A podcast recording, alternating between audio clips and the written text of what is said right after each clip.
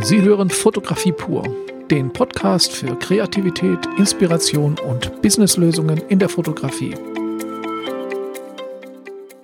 Mein Name ist Rüdiger Schestag und in diesem Podcast möchte ich meine Gedanken zum Stellenwert der analogen Fotografie erläutern. Bei diesem Thema scheiden sich die Geister, das ist klar. Und es gibt da ähm, natürlich Fotografen, moderne Fotografen, die digital arbeiten, die analog für eine nostalgische Form der Erinnerung an alte Zeiten abtut. Und es gibt genauso eine sehr fleißige analoge Community, die analog als das neue Medium der Fotografie heraufbeschwört und ich möchte meine Position zwischen diesen beiden äh, darstellen und denke, ich kann über das, was ich jetzt hier sage, sicher ein paar Anregungen geben. Zunächst einmal muss man, glaube ich, ganz klar sagen, dass die digitale Fotografie natürlich komplett in der Gesellschaft angekommen ist und dass es eigentlich da auch gar keinen Weg zurückgeben kann. Denn die ganzen Prozesse, die wir für gewerbliches äh, Fotografieren benötigen, also schnelle Auslieferung, sofortige Kontrolle, große Mengen zu bearbeiten. Das sind einfach äh, Parameter, die sich in den laufenden Prozess der Fotoproduktion äh, eingespielt haben und die auch notwendig sind. Also man könnte heute aufwendige Produktionen für Kataloge und so weiter gar nicht mehr analog machen. Also die Diskussion analog oder digital oder analog versus digital halte ich hier für völlig blödsinnig und überzogen. Ich selber fotografiere gewerblich natürlich auch zum größten Teil digital, weil es einfach auch rein wirtschaftlich gar nicht anders geht. Das gleiche gilt sicherlich auch für den Amateurbereich. Ähm, wer soll sich mit Filmentwicklung und Scannen auseinandersetzen, der ein Handy hat, was wunderbare äh, private Bilder erzeugt, die man auch sehr schön teilen kann, äh, die man ja weiterleiten kann an die Verwandtschaft, an die Freunde. Also auch da macht es nur dann Sinn, wenn man wirklich Spaß an der analogen Fotografie hat. Soweit so gut könnte man sagen, wäre der Podcast hiermit auch erledigt. Aber jetzt gehen wir ins Eingemachte. Betrachten wir mal die Fotografie als Teil der menschlichen Dokumentation, der Dokumentation des Lebens und auch der Kunst. Und das sind, glaube ich, die Bereiche, die sehr wichtig sind, eben auch der menschliche Bereich. Und darauf möchte ich jetzt ein wenig eingehen. Gehen wir nochmal zurück ins 19. Jahrhundert, als die Fotografie erfunden wurde. Was hat die Menschen an der Fotografie fasziniert? Die Faszination war die, dass man ein Abbild eines Menschen in einem Spiegel einfrieren konnte. Man muss sich die Situation noch einmal vorstellen. Es gab ja die Fotografie noch nicht und die ersten Fotos, das waren Daguerreotypien, das waren Spiegelbilder. Das waren hochpolierte, silberbeschichtete, meistens Kupferplatten, die wie Spiegel, wie kleine Handspiegel ausgesehen haben. Die hat man dann mit Jod- oder Bromdämpfen, hat man die sensibilisiert und hat darauf fotografiert. Und das Ganze sieht auch optisch so aus, wie wenn ich in den Spiegel schaue und ganz plötzlich bleibt das Bild im Spiegel stehen, obwohl ich mich wegbewege. Und das hat was Mystisches, was Geheimnisvolles. Und dieses materielle Bild, also ein Bild, was aus einer Silberschicht, einer hochwertigen Materialschicht bestand und das mein Abbild für die Ewigkeit festhält, das hat etwas, was größer ist als ja, als vieles, was man sich so vorstellen kann. Also diese Faszination muss man verstehen, wenn man von der Malerei über die Fotografie in die Bilderzeugung sozusagen geht. Und für mich ist der Materialaspekt ein ganz wichtiger. Gehen wir nochmal zurück zur digitalen Fotografie. Wenn man Bilder für die Ewigkeit machen möchte, dann kann man das natürlich auch digital. Die Frage ist, wie konserviert man das Ganze?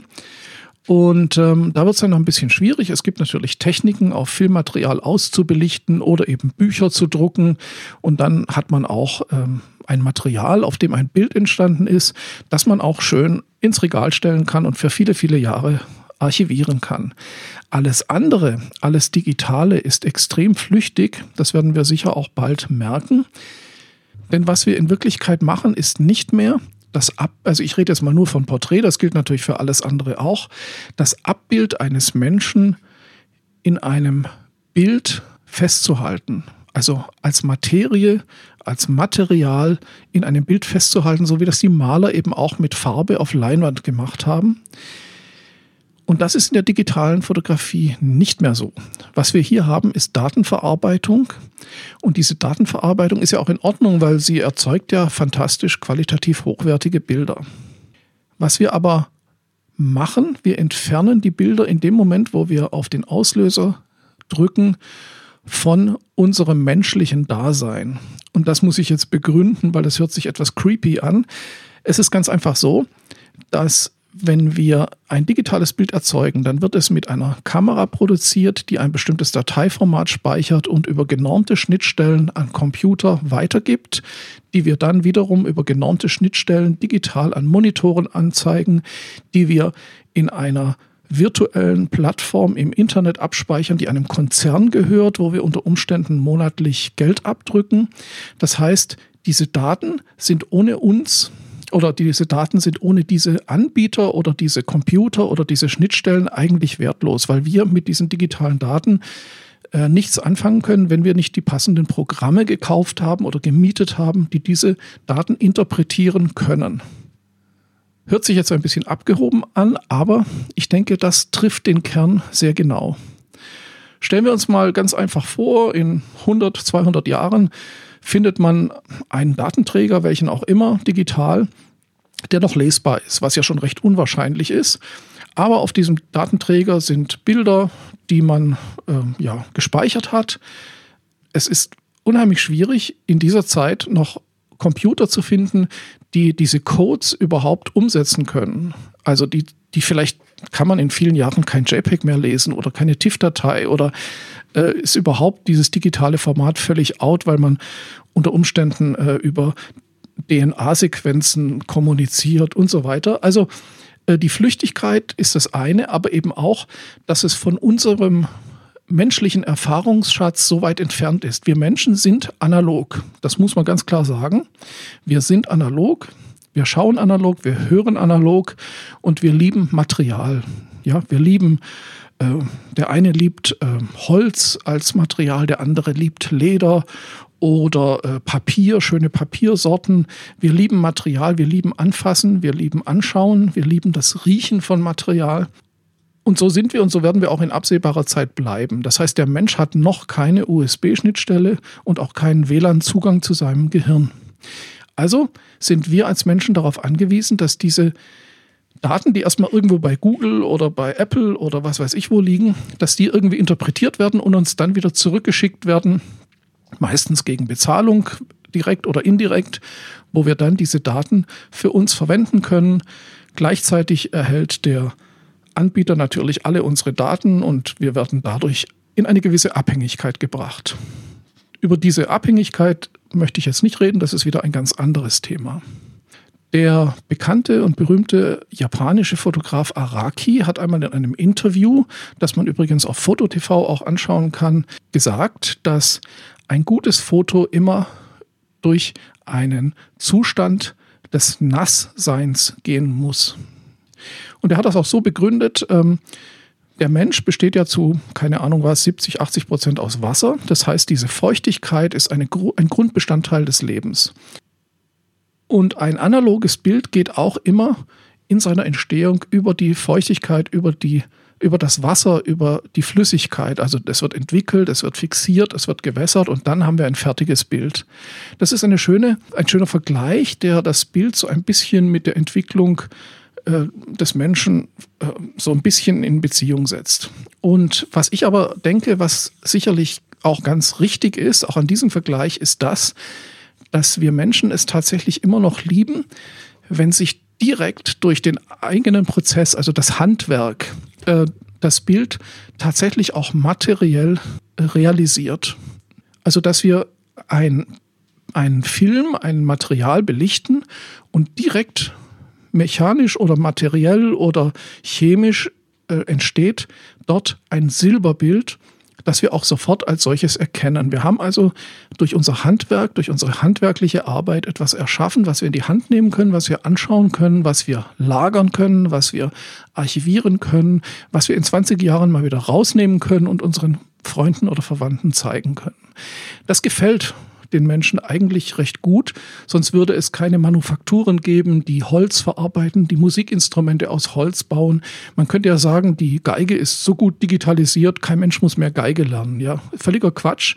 Das Holz, das Material, das Spiel mit dem Material, das fasziniert die Menschen immer noch. Und aus diesem Grund denke ich, dass die analoge Fotografie näher am Menschen ist als die digitale Fotografie. Sicher mögen Sie da vielleicht anderer Meinung sein, weil die digitale Fotografie schon in die Gewohnheit eingegangen ist. Ganz klar. Und ich habe ja vorher an, am Anfang auch gesagt, dass ich die digitale Fotografie gar nicht abtun möchte. Äh, sie ist ein großer Teil, vor allen Dingen der, der kommerziellen Fotografie geworden, aber auch der privaten Fotografie. Aber ich glaube, der Mensch wird nie aufhören, das Materielle, das Mechanische, das zum Anfassen zu lieben. Und das wird auch in absehbarer Zeit nicht weniger werden. Und auch da hat die analoge Fotografie eben ihre Berechtigung. Es ist eine andere Befriedigung in der Bildniserzeugung als die digitale Fotografie.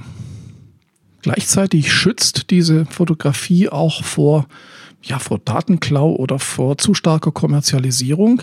Nehmen wir mal an, gerade die Streetfotografie wenn wir äh, Leute auf der Straße fotografieren, dann haben wir jetzt seit der neuen Datenschutzverordnung besonders ins, äh, in den Vordergrund getreten immer das Problem, dass wir Daten wie zum Beispiel Ortsdaten über Menschen erfassen und in das Internet stellen, dass diese vielleicht gar nicht wollen. Die analoge Fotografie, zum Beispiel in der Streetfotografie, dokumentiert das Leben auf der Straße, ohne den Menschen eben genau diese Datenverbindungen aufzudrücken. Es ist also anonymer und es ist für die Ewigkeit ein analoges Bild in der Streetfotografie kann als zeitliches Dokument meiner Meinung nach besser verwendet werden oder ist besser geeignet als das digitale. In der Kunst sehen wir, dass sehr viele Fotografen immer noch oder wieder analog arbeiten. Und auch hier haben wir, glaube ich, der Grund dafür ist eigentlich der direkte Zusammenhang eben mit dem Erschaffen und dem Materialisieren auf Film. Dazu kommt natürlich in der Kunst noch die Eigenschaft des Unikats. Das Unikat, das wir ja in der digitalen Fotografie eigentlich nicht haben, weil alles kopierbar ist, das haben wir sehr wohl, wenn wir das Negativ als Unikat sehen und die Abzüge davon eben als, ja, als die Duplikate, die aber niemals das Unikat ersetzen als äh, Künstler, der zum Beispiel ein Foto für sehr viel Geld verkauft, kann dem Kunden das Original negativ mitgeben und hat damit dem Kunden auch die Zusicherung übermittelt, dass er als einziger dieses Kunstwerk im Original besitzt. Mit der analogen Fotografie lösen sie sich auch quasi in Anführungszeichen aus den Fängen der Industrie weil sie nicht mehr so sehr auf Updates, auf Software, auf äh, Neuigkeiten, auf kompatible Objektive äh, und so weiter angewiesen sind, auf Computerspeichermöglichkeiten, Internetzugänge. Sie können ja theoretisch einen Film auch über eine Schuhschachtel mit einem Loch vorne drin belichten. Also es ist alles sehr einfach und verständlich und sehr nah am Menschlichen. Wo wird es hingehen mit der analogen Fotografie? Das kann ich so leider auch nicht sagen. Es ist sehr stark auch davon abhängig, wie viele Leute diese unterstützen. Was aber zu sehen ist, dass es einen ganz eindeutigen Trend im Moment gibt zur analogen Fotografie, der natürlich kein, noch kein Mainstream ist und wahrscheinlich auch kein Mainstream werden wird. Was aber zu, zu wünschen ist und zu hoffen ist, dass diese analogen Möglichkeiten auch auf weiteres für die Kunst, für die Fotografie ja, und für viele andere Themen einfach auch zur Verfügung stehen wird. Ich möchte mit diesem Podcast auch nicht aufrufen, jetzt die digitale Kamera zu verkaufen und nur noch analog zu fotografieren. Das wäre völliger Quatsch. Analog fotografiert nur der, der wirklich Lust drauf hat. Genauso wie auch nur der, der Lust auf Töpfern hat, töpfern wird und nur der, der Lust hat, eine Geige aus Holz zu bauen, sich die mühselige Arbeit machen wird, diese Geige aus Holz eben auch zu bauen und vielleicht später auch zu spielen, um einfach mal zu dem Beispiel von vorhin zurückzugreifen. Die Bedeutung des analogen Bildes ist aber dann für den Menschen oder für den für die Persönlichkeit meiner Meinung nach wichtiger als die Bedeutung, die ein digitales Bild haben kann. In diesem Sinne argumentieren wir nicht gegeneinander. du bist doof, weil du digital fotografierst, du bist doof, weil du analog fotografierst. Lassen wir diesen Quatsch und geben wir allen Möglichkeiten den Raum und geben wir allen Leuten die Möglichkeit, das Richtige für sie zu finden. Danke fürs Zuhören, Rüdiger Schestag. So, das war's mal wieder für diese Woche. Ich freue mich, dass Sie dabei waren und würde mich auch freuen, wenn Sie einen Kommentar oder eine Bewertung hinterlassen würden. Ansonsten bis zum nächsten Mal. Rüdiger Schestag.